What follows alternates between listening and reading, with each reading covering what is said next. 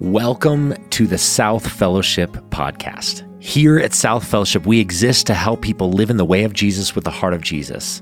And wherever you're listening from today, we hope you're encouraged by this week's message.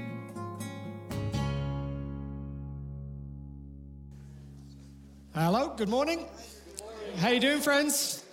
My name's Alex. I'm one of the pastors here. If you're visiting, it's really great to see you. Delighted that you're here. Uh, I'm just, this is just a complaint, so just take it for what it is. Uh, my wife and kids just deserted me for the week. They're off in Michigan, you know, and, and someone actually said to me in the first service, What are you complaining about? Like, that's my dream, being left alone in my house by myself. Like, just, just take that for the goodness it is. But I'm, I'm, I'm very extrovert, so I have to spend a lot of time by myself now, which is just as terrible as you, you might think. Um, but on the plus side, I did get to go uh, to hang out in Vail for a day just uh, and get some skiing in. Uh, and I went with a guy um, who comes to South who shall remain nameless, but his name's JD. Uh, and he's got this reputation that, that, every time I say I'm going with him, my wife will text me. She's like, please don't die. Um, because, you know, he just, he, he just, yeah, there's some stuff. So this is us on the edge of this cornice that's like a 20 foot just drop into just like this, this mess of snow. I, I stood on the side and whacked my pole against it a few times just to show it who was boss. But uh, other than that, I then skied around it and the, the safe route. But, but the, the, fun part was as we're on the next chair, we're looking back uh, and he turns around and he goes, oh, look, there's our cornice over there. Uh, and the guy we were skiing with, he, he looks at me and says, Don't call it our cornice. It was your cornice. You were the idiot that took us up there. Like, we, we, we want no part of that. And we, we decided there was no forgiveness for leading us up there. And yet, when we get to today's sermon, maybe we have to forgive him because today we get to talk about forgiveness. And I'm always aware whenever we open up this kind of thing, it stirs up all kinds of emotions. There are lots of like maybe triggers, maybe instantly when I talk about forgiveness, and, and let me specify forgiveness towards other people, not forgiveness from God. There's maybe a person that already floats into like view for you. There's, there's maybe a, a, a time in your life that instantly comes back. Maybe there's a house that you still don't drive past, a business that you still don't do business with, because it can stir up all sorts of different things when we start talking about forgiveness. And yeah, it's something that Jesus comes back to time and time again. So if you have a text, if you want to open it, we're in Matthew chapter 18, verse 21. Then Peter came to Jesus and asked, Lord, how many times shall I forgive my brother or sister who sins against me? Up to seven times? Jesus answered, I tell you, not seven times, but 77 times. And with some implication that he's like, yeah, don't count. Therefore, the kingdom of heaven is like a king who wanted to settle accounts with his servants. As he began the settlement, a man who owed him 10,000 bags of gold was brought to him. Since he was not able to pay, the master ordered that he and his wife and his children and all that he had be sold to repay the debt. At this, the servants fell on his knees before him. Be patient with me, he begged. I will pay back everything. The servant's master took pity on him, canceled the debt, and let him go. But when that servant went out, he found one of his fellow servants who owed him a hundred silver coins. He grabbed him and began to choke him. Pay back what you owe me, he demanded. His fellow servant fell to his knees and begged him, Be patient with me, and I will pay it back. But he refused. Instead, he went off and had the man thrown into prison until he could pay the debt. When the other servants saw what had happened, they were outraged and went and told their master everything that had happened. Then the master called the servant in. You wicked servant, he said, I canceled all that debt of yours because you begged me to. Shouldn't you have had mercy on your fellow servant just as I had mercy on you? In anger, his master handed him over to the jailers to be tortured until he could pay back all that he owed. This is how my heavenly Father will treat each of you unless you forgive your brother or sister from your heart. In a mix, mix in the mix of a story about choking and torture and debt and all of these different things, what might Jesus be saying to us? Let us pray. Uh, Jesus, as we open up this emotional issue, there's a whole bunch of people uh, that, that might be wounded by this. God, would you speak to us for those of us that need um, affliction, would you afflict us? Would you move us on in our journey? For those of us that need comfort, would you comfort us? Would you speak to your people in this community? Our Amen.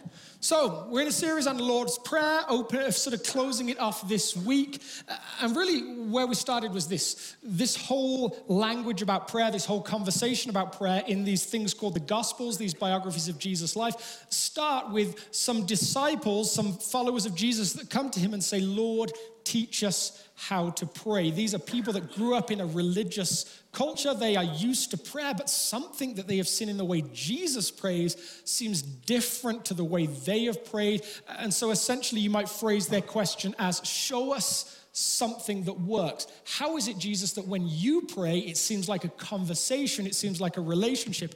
When we pray, it, it seems like it has this different vibe to it. And, and so the request is really we want to do this like you're doing it. We want this kind of interaction. This is this moment where he teaches on prayer. And it's very traditionally what a Jewish rabbi would do in the first century. Uh, they would teach their students how to do the things that they did. This is how many steps I take on a certain holy day. This is how I teach people, the kind of stories I use. And yes, of course, this is the language I use when I talk to God. And Jesus' structure is pretty simple there is one opening. You and I are invited to pray, Father. We're invited to bring that sense of relationship into a conversation, into prayer. And then these three like giant clauses. This idea that God is holy, separate, distant, big, vast, and yet he's interested in this world and he's bringing some kind of kingdom. There's maybe this suspicion there that, that in the universe, the only place where God's will isn't done is on earth that everywhere else it is, and that, that one day that will change. That you and I, in fact, when we follow the prayer, get to play a part in that. Your kingdom come and your will be done. And, and then we move to these petitions. And it's almost like somewhere the language is you're going to be a part of this kingdom. If you're going to be a part of that, you're going to need some stuff. Just in everyday life, you're going to need some supplies. You're going to need daily bread, which we get to ask for. You're going to need forgiveness, and you're going to need protection from evil. There's the, the moment of like where we begin asking for stuff. Now, if most of us are honest, that's probably the place we start. When I have a conversation with God, quite often I have a list of stuff that I need. Maybe it's the health of someone I love. Maybe I'm short of finances for something. Maybe I feel like my relationship with God is a little broken. I quite often start in that language of, please give me what I need. And yet, that's not where Jesus starts. Is it important? Yes. Is it the whole thing? No. Jesus walks us through this kind of way of praying. Uh, uh, Ethan, who taught us last week, said there's a temporal nature to these petitions. It talks about the, the past, our need for forgiveness. It talks about the present, our need for supplies, for daily bread. And it talks about the future, our need for God to deliver us in whatever happens. And that's definitely there. And yet, somehow, Jesus, in this incredible way, also brings all of that into this like continual now. He's like, I'll journey with you. I'll be with you. We'll be connected together, and I'll constantly be doing these things. I'll constantly be providing, constantly be forgiving, constantly be delivering. It's yes, past, it's yes, present, it's yes, future, but it's also like in this wonderful, ever present now. Jesus' language on prayer is essentially language of relationship. You are invited in to a relationship that is conversational, and that is good news. Uh, but then we get to some of the tougher parts because a couple of weeks ago we just took one half of this verse forgive us our debts. It's language that we, again, maybe used to. We maybe have this sense that there's, there's parts of us that aren't up for show, that we're, we're, careful about who we reveal them to. This is a quote from Shakespeare's Macbeth Stars, hide your fires, let not light see my black and deep desires. It's this reflection that somewhere in the core of most of us, there's parts that we're like, yeah, I don't know if I want people to know that or see that. Someone said that the most important conversation is the conversation that we have with God, maybe in the morning, maybe in the evening. But someone else said, maybe that's not the most important conversation. Maybe the most important conversation is the one we have with ourselves right before that, where we decide, am I going to be honest? In that conversation with God? Or do I really think these black and deep desires that I can keep them undercover? Or am I going to come to that saying, you know what? I'm going to open that up God, you know, but you also need me to know that you know that there's a conversation there that reveals some of the inner workings, which is important. And yet it doesn't stop there. Very inconveniently, I would say, Jesus takes this idea of forgiveness from debt, and he very much uses that language of debt, even though it's clear he's talking about something beyond just money. He takes that and then he says, as we also have forgiven our debtors. Jesus takes the language of how we might be forgiven by God and, and, then says it's related to, maybe even correlated to, are you willing to forgive those around you? And occasionally we see pictures of forgiveness in the world that are compelling. We, we love these stories. This is a picture of the brother of uh, Botham. I'm blanking on his last name, but he, he was shot by a police officer in his apartment. And during the court case, when the police officer was found guilty, he, he asked the judge, Could I come out from behind the witness stand and could I give the convict a hug? I want to tell her that I don't wish evil on her. I want to tell her that I don't even think she should go to jail. I want her to be forgiven. There's something about that picture that when we see it, we are compelled by it. We're like, that is an act beyond what I'm used to by human beings. But while we might be compelled by it when we see it, each of us would probably own in the moments where we feel hurt, where we feel abused, it is very difficult for us to get to that point. It's not as easy when we're in that situation. And yet, Jesus will say, as he unpacks his prayer, for if you forgive other people when they sin against you, your heavenly Father will also forgive you. But if you do not forgive others their sins, your Father will not forgive your sins. Somewhere there is a correlation. Out of all the things that Jesus chose to go back and emphasize, he didn't go back and emphasize the need for daily bread. He didn't even go back and emphasize God's kingdom and how big and large it is. He went back and emphasized, oh, by the way, when I related how God might forgive you with how you might forgive others, I wasn't misspeaking. It wasn't an accident. I'm going to go back and emphasize no, that, that was real. Pay attention. Somewhere the two go together. And again, I find that deeply inconvenient. My, my question, and I have many about this whole text, is, is why? Why should they be connected? That doesn't seem fair. I've got a couple of phrases that I'll just throw up for you that are, that are maybe famous, well known cliches or quotes. The one is this time heals all wounds. Is that true? Maybe physical ones, and I'm only talking maybe, but certainly when we're talking about like the wounds that people can do to you internally, I don't think time heals all wounds. I actually think time makes them worse. I think with, with the right contemplation, with the, with the right focus, it can actually get harder. I think the years pass and, and I can get more resentful. I don't think time heals all wounds. And then how about this one? To err is human, to forgive divine. Alexander Pope.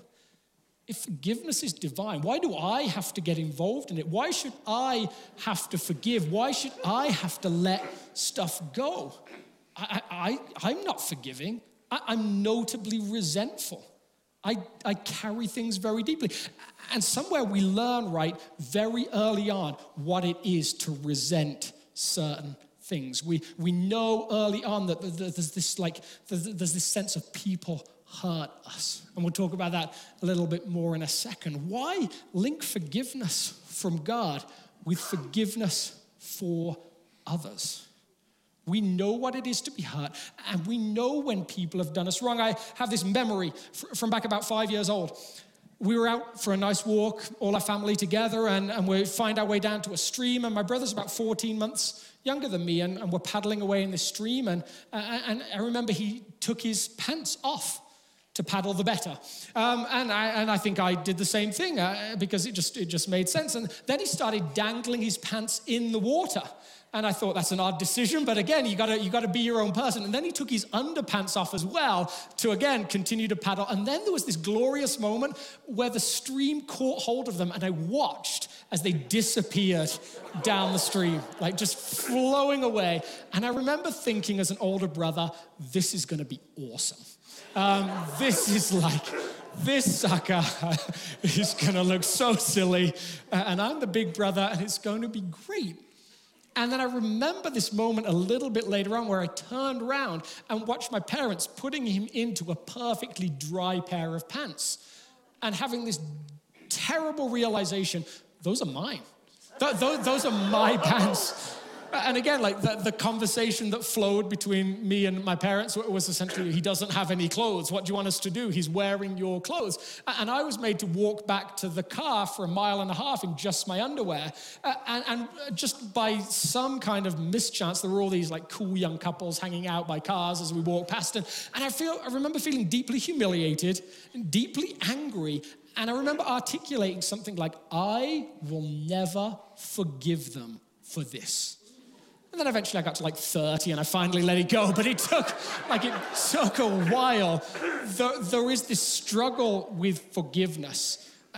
And again, like, I think sometimes we as followers of Jesus can just take it for granted that you know, that's a good thing to do. And maybe we have to step back a little bit and say, why? Because I think we wouldn't be the only ones that ask that question. I think Peter, at the start of this text, is really asking something like that. Jesus has said forgive. He's talked about divine forgiveness and then said on some level that's related to forgiveness of human beings as well. And I think somewhere Peter has a question about that. Then Peter came to Jesus and asked, Lord, how many times shall I forgive my brother or sister who sins against me? Up to seven times? Peter wants to know how do I know when it's enough? How do I know when the game is over? How do I know when I've won or at least when they've lost? For those of you that grew up playing Pong, which is some of you, I know some of you are that age bracket, I, I played it on the re release. This is this game that is very simple. It just, this little dot goes off the screen and it just boop, boop, boop, and eventually, like, it gets past one of the little guys and paddles or whatever they're called, those little things on the side, those lines. And eventually, that means you've scored a point. And, and it's a very clear system. There is a scoring that we are very aware of. And somewhere, Peter's question is how do I know when it's over? How do I know when they've hurt me enough? How do I know when I can just stop playing this game? How do I know when to just call it and say, I'm done? Is it seven times Jesus? And here's the interesting thing Peter treats forgiveness or understands forgiveness as a transactional transactional equation. What's the limit? When do I know that it's enough? And he probably thinks he's being really generous. General Jewish understanding at the time was that you could forgive or be expected to forgive up to three times. Three times was the maximum. And it comes from this really weird place in the Old Testament. In Amos chapter 1, there's this kind of cryptic passage that says, This is what the Lord says For three sins of Gaza, this city, even for four, I will not relent because she took captive whole communities and sold them to Edom. I will send fire on the walls of Gaza that will consume her fortress the understanding was if, if God doesn't forgive four times, why should we? Three's the maximum. Three is when we're done. And Jesus' response is, I tell you, not seven times, Peter, but 77 times. Peter comes to Jesus expecting like an addict boy, expecting like, Peter, you've always been the good disciple. I'm so proud of you. Most people would say three, and you said seven. Aren't you a star? You're top of the class, all of those different things. You're my favorite, always have been. And yet he doesn't get that. Peter comes with an equation, an equation that he thinks is just and fair, and Jesus takes mathematics out of forgiveness. Jesus takes mathematics out of forgiveness. He says, that's not how this works. Now, whenever we talk about something like forgiveness, I just think it's really important to talk about what we're not saying. Because sometimes the language that we can hear is, well, Jesus said you have to forgive, and therefore you have to pretend that there's not something wrong. So, so this kind of passage can be used for people in an abusive situation to say, you have to stay in that situation. And that's not what Jesus is saying. You could never go back to being in business with that person. You could never invite them back into the house again. You could, there's plenty of consequences to broken relationships that this may not just give a simple answer to. Jesus isn't saying pretend everything is fine. He's not saying stand up in court and say they didn't do some of the things that they did. That isn't what the conversation is here. The conversation here is about our approach and our attitude to that person. Somewhere, I would suspect, in Jesus' conversation in this passage, he's about to lead us through this story he's about to invite us into. He's saying, This is primarily for you. If you have that posture of, of hatred, of unforgiveness, eventually that's damaging to you. And I want more for you than that. So someone once said that the unforgiveness was like drinking poison and expecting the other person to die. It, was this moment of like, I'm going to show you because you've hurt me. And it just doesn't work like that.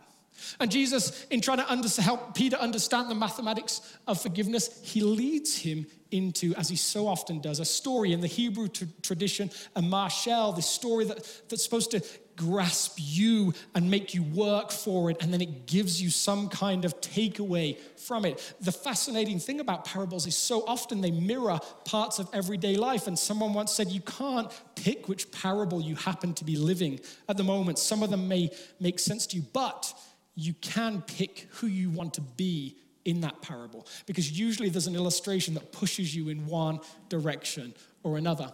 And in this parable that Jesus will give us, there's all of these different characters that come in. There is a Basileus, a king who is sometimes called Lord or Kyrios. And then there's this process that he leads everyone through called synairo logon. It's a, a settling of accounts. We're going to make everything add up. We're going to do what some of you do at the end of the month. We're going to take a checkbook and balance it with what the account looks like. We're going to figure out who owes what to whom. And we understand that right because we at heart, I think, learn early on, we're all accountants. We know how our relationships stack up with other people. We have this system, even if it's just in the back of our minds, where we say, I know when you did something wrong to me, and I know when I did something wrong to you. And somewhere in the back of our minds, we have a sense of where we stand. Maybe it's the relationship with a spouse. Oh, you didn't do the dishes that time, and I had to do them oh yeah but there was that time when you went on vacation and and and i wasn't allowed to come or had to stay home with the kids. The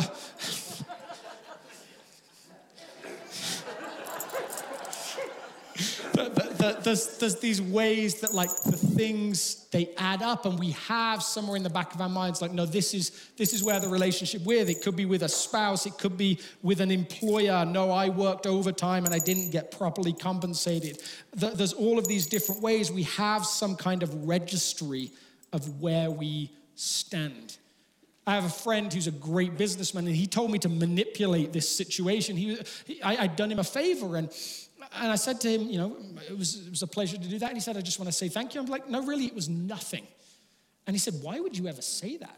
Why would you say it was nothing? It was something. It took your time and it took your energy. It cost you something. So next time someone says to you, uh, thank you for doing that, just say, oh, I know you do the same for me. I know you do the same for me. Suddenly, then they are the ones that owe you a favor. I'm like, I don't really want to live like that. That sounds miserable. But for, for most of us, even if we're not that sort of overt about it, there is a sense of where we stack up, where we are, and then also where we are with God, maybe as well. And of course, this one, if we're honest, has far less of the good marbles. Oh, I did that. Oh, seven times? I can forgive seven times. All of those different things. It's far less of those, and then far more of these. We're like, oh man, that thing, that really can stack up we have this sense of, huh, maybe you grew up in a, a form of religion that said you got to do some good stuff to outweigh the bad stuff. Fill that thing with as many of the clear marbles that are positive, because then that outweighs the blue marbles that are negative. Maybe, maybe we have that sense of how we relate to other people. We also have that sense of how we relate to God. And this king is about to settle his accounts, and it's clear in Jesus' mind that the king reflects God. God is settling his accounts in this story with his servants, perhaps. And this other character that comes in is, is called a doulos, a bondservant. He has no ownership rights. He simply serves the king. And he has other servants around him that he will interact with. So, this servant, you might say, is really the centerpiece of the narrative that we're about to explore. How he reacts is, or how he acts, is how Jesus wants us to, or what Jesus wants us to learn. And then there's this weird little technical term. There is this conversation about a talenton or a talent, a weight of about 75 pounds. This is used as a unit of money or to describe a debt. This 75 pounds, imagine that, a considerable weight. And one 75 pound talent, probably of silver, was worth about $1.4 million in today's terms. So think about owing someone a talent. You would owe them about 16, 17 years of work to, to pay back that debt. This is some of the language that will become important as we investigate this. Therefore, the kingdom of heaven is like a king who wanted to settle accounts with his servants. This king is a wise king. He wants things to be right, he wants things to be fair, he wants to keep close accounts. And so he calls the servants in to, to say, let's make sure that we're clear on who owes what to whom. As he began the settlement, a man who owed him 10,000 talents or bags of gold was brought to him. This language is intentionally nonsensical. It's ridiculous. 10,000 was the highest number that the Greek system allowed you to count up to. So it's like today in today's culture, you might say something like, yeah, it's infinity plus one. No, no, no, it's infinity plus two. It's like the, the highest number you can get to. It's unimaginable debt. It's not that they they wanted to limit it. It's like there's nowhere else to go. This is as high as you can get. And now we're told this man has to repay 10,000 talents of, of gold. Is this debt repayable? It's not repayable. It's, it's an absurd amount of money. There is no way a servant should be able to owe this amount of money, and yet he does. Since he was not able to pay, the master ordered that he and his wife and his children and all that he had be sold to repay the debt. In this story, it seems that this, this king is interested in justice. This king knows what is right. This king knows who owes him what, and he knows what to do when they fail to repay the debt. And this is the closest we can get to justice. Will that ever repay the debt? No, but it will keep working towards it. There's this fascinating story about this banker during the, the financial crisis in 2007 who, through bad investments, got himself into a whole bunch of trouble and was eventually thrown into jail. He was put in jail for three years and then told when he came out he had to take a job and start paying off the debt, which was $6 billion. Can this man get a job, other than maybe banking, uh, that, that can pay $6 billion? No, it doesn't exist. And he has to pay it back. Apparently, if you own the bank, you just get the government to give you money and that covers it. But, but if you work at the bank, you can get a $6 billion debt. And this, this man got landed with that. And now he's in that situation like, when I'm out of jail, I will work for the rest of my life and get nowhere in terms of repaying it. This is where this servant is. There are no options left for him other than the one that he takes. At this, the servant fell on his knees before him. Be patient with me, he begged, and I will pay back everything. We asked, Can this servant repay the debt? Now we can ask, Does he believe he can pay back the debt? Does the king believe that he can pay back the debt? He's begging for more time and is time really what he needs? Essentially, the language behind this makrothumeo is, is be patient, be big hearted, be generous and long serving. Don't give up on me. Let me keep pursuing paying this, and somehow I'll find a way. I'll find a way to make this balance out. Somewhere I can add enough of the clear marbles that the blue ones won't matter anymore. Somehow we can get back to neutral. Let me keep working and eventually we'll be good. That's the language or the request of the servant. Be generous enough to let me keep pursuing this. Be generous enough to let me keep paying the $6 billion debt off bit by bit. The servant's master took pity on him, canceled the debt, and let him go canceled the debt and let him go. What has the king done in this story? Has the king said, no, eventually this will, will make sense, this will add up on the accounting charts. Is the transaction closed? Yes. But is it closed in the typical way of we got back to zero? No. Essentially, what the king has done is, is this he said, We had a system for keeping track of what you owe. I'm going to stop using that system and find a different system. I'm not going to count anymore. I'm not going to register the debt. I'm not going to make you tick it off bit by bit. I'm not going to be big hearted in the sense of giving you years to figure this out. I'm just going to stop. I'm just going to let it go. I'm just going to write it off. Has this servant or will this servant be transformed by these events? What is the reaction of a servant who comes in expecting to be told, No, you will work the rest of your life, your wife and kids will spend time, they'll be sold off to somebody else? What is the reaction to a man who comes expecting, at best, more time to pay a debt he can never repay and is now told, No, no, no, we're just closing this? Don't think about adding clear marbles to the blue marbles, just let it go. What, what will this man's reaction be? But when that servant went out, he found one of his fellow servants who owed him a hundred silver coins. It is a debt. It's three months' salary, something like that. It's, it's not unsubstantial, but, but it's not what he owed. It, it's, it's still there, though. It's still justice. It's still right. That, that language there of he found one of his fellow servants is this word, word heurisko. It's, it's not just he came across him. It's not he walked out from meeting with the king and, and he's like, oh, yeah, by the way, you, I, I didn't expect to see you, but you owe me some kind of money. It's he went searching for him. He went knocking door to door. Where is the guy that owes me this money? This servant has this incredible thing done for him, but in actual fact, is not changed at all by that process. He grabbed him and began to choke him, saying, Pay back what you owe me, he demanded. And in Jesus' beautiful symmetry, the language that is used is exactly the same as is used between the king and this servant, his fellow servant, fell to his knees and begged him, Be patient with me, and I will pay it back. Can this servant pay back what he owes? Absolutely. Can this servant bring it back to neutral? Can he look at the accounting and say, man, there's, there's two of the blue things in there, but, but now I can add some and, and we can get it back to fair? This servant can bring the narrative back to health. This servant has the potential to, to bring the story to its normal conclusion that, that we're back to zero. And yet, this servant is not, with the first servant is not willing to give him the time to do that. He is completely unchanged by what he has experienced, by the generosity that he has experienced. But he refused. Instead, he went off and had the man thrown into prison until he could pay the debt. When the other servants saw what had happened, they were outraged and went and told their master everything that had happened.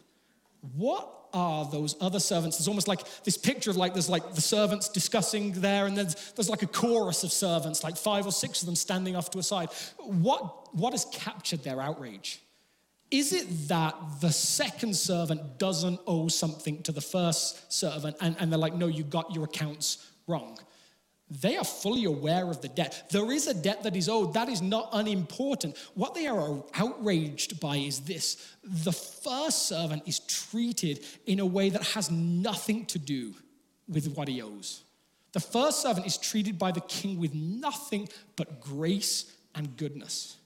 The first servant has this experience where the king says to him, We're not counting anymore. I'm gonna, I'm gonna, I'm gonna eat that debt. I'm gonna handle it. I'm gonna take care of it. I will suffer the loss for it. And the second servant, he wants to keep this system in play with everybody who isn't him. He's quite happy for the king to write off the debt, he's quite happy for that to be a thing, but he's like, no, with everybody else, I'm still figuring out where we stand. I'm still judging like where the situation is. I'm still checking the balance sheets what captures the outrage of the servants is that, that on one hand, he's willing to accept this from the king, and he's not willing to offer it to anybody else. In, case like we're unclear on this, for those of you that are familiar with the word gospel, Jesus is essentially talking about that thing there. Uh, he's talking about a king who, who has people owe him stuff and says, No, we're going to play by a different system now. We're not playing by the system of have you done enough good things to match the bad things. We're not playing by a system of lots of years to pay back the debt. We're moving into a new system that simply says, we just stopped with this. We just got rid of it. We don't do that anymore. There's a better way to do this now.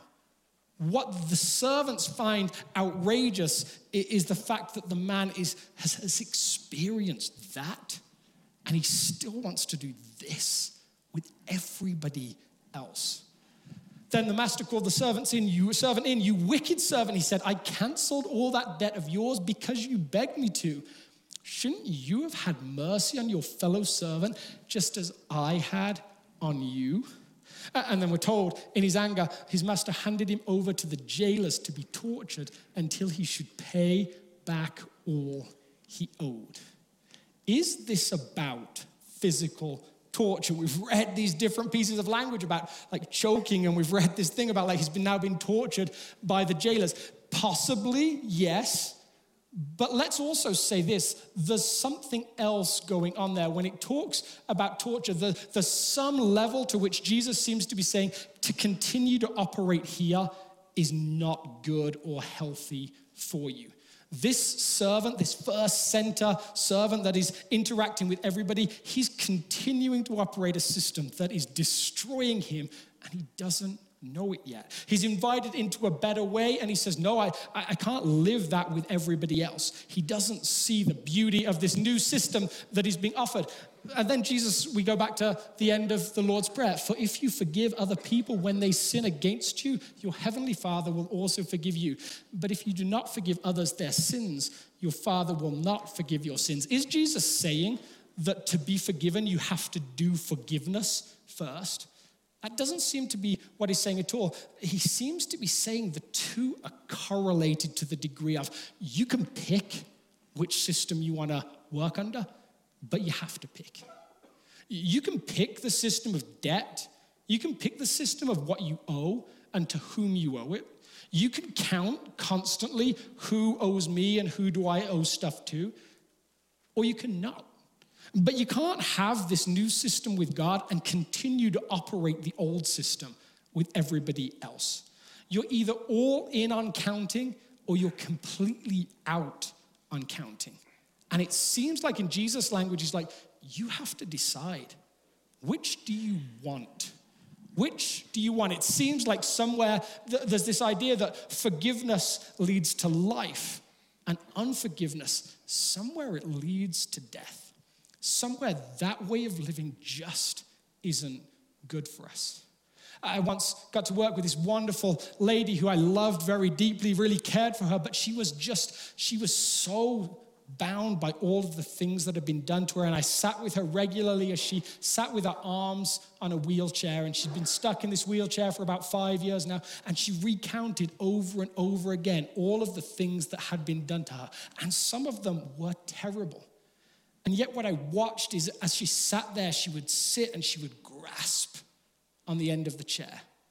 And there was this slow transformation as I watched as these hands that grasped and just wrestled with everything that had happened slowly began to take that shape permanently. There was some physical change that was beginning to take shape as she relived everything that had happened to her, as she counted all of the ways that in her mind the things were in her favor and everybody else had been in the wrong. I watched as this system of counting destroyed who she was.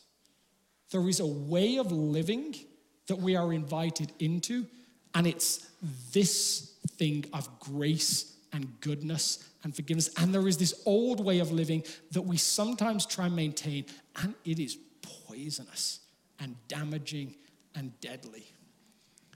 Jesus says, This is how my heavenly Father will treat each of you unless you forgive your brother or sister from your heart. Jesus, we want to make this transactional, but Jesus insists in the end, it is relational.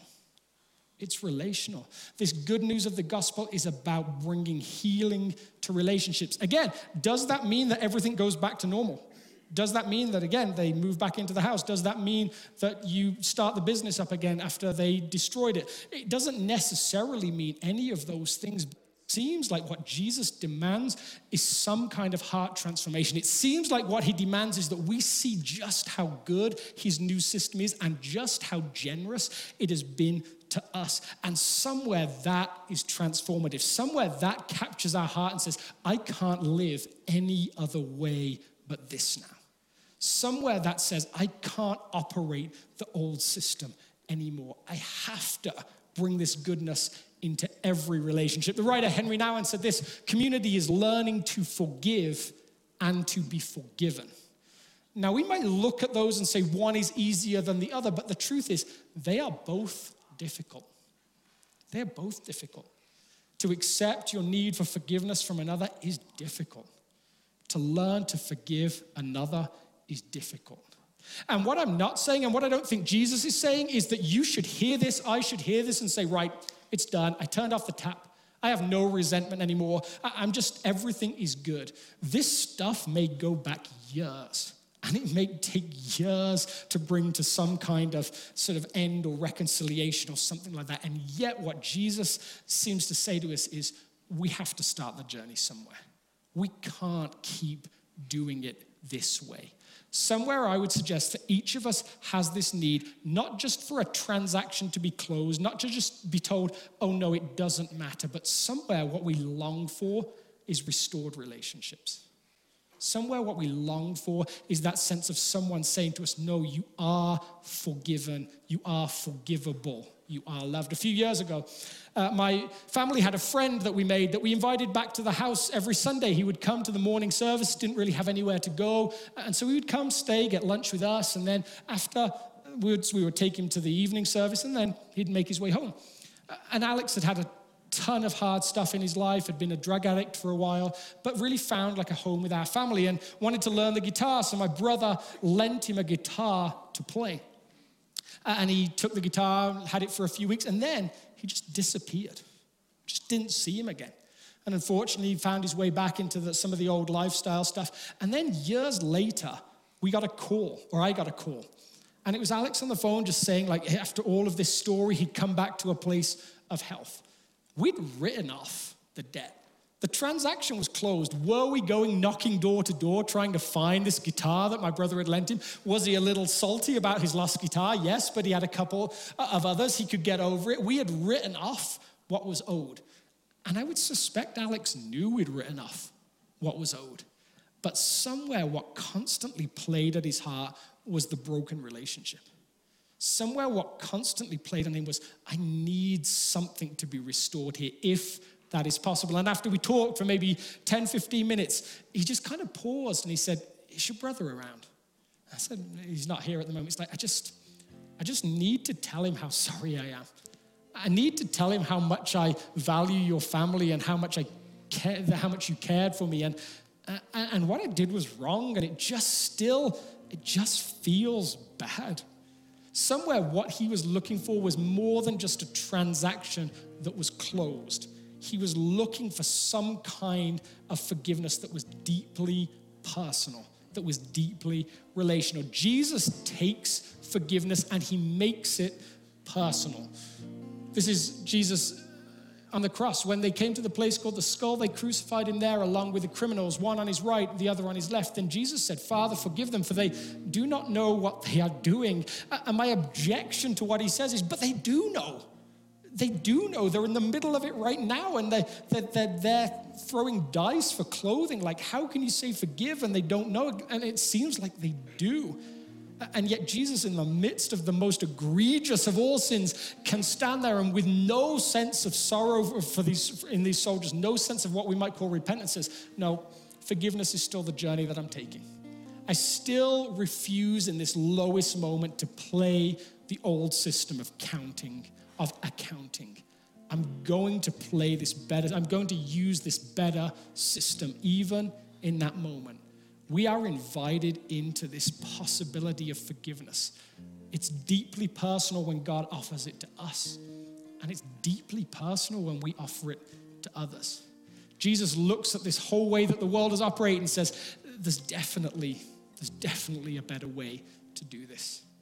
And part of the beauty is how compelling that is when we, when we get to the core of it. The writer Malcolm Gladwell said this after wandering for many years, he wrote a book called David and Goliath, where he interviewed people who'd been in the worst situations. And in interviewing a couple that had lost a child in deeply distressing situations, said they saw them offer forgiveness. He saw them offer forgiveness. And he, he looked at their response and said, There is no way that is possible without God. That is not possible just by human nature. There is something else in play here. Perhaps the first step for each of us when we think about what it might require for us to offer forgiveness, maybe the first step is to recognize we have been deeply forgiven. We have been deeply forgiven, even when we aren't aware of it. And then maybe the second step is this it's not to say everything's okay, not to say that everything's fixed, but it's maybe to say that maybe our sense of justice isn't perfectly in tune with reality. Maybe it's to say, I don't get to have the vengeance. I don't get to operate justice. Somewhere, what we say is this I choose to let God decide that. I choose to not count anymore.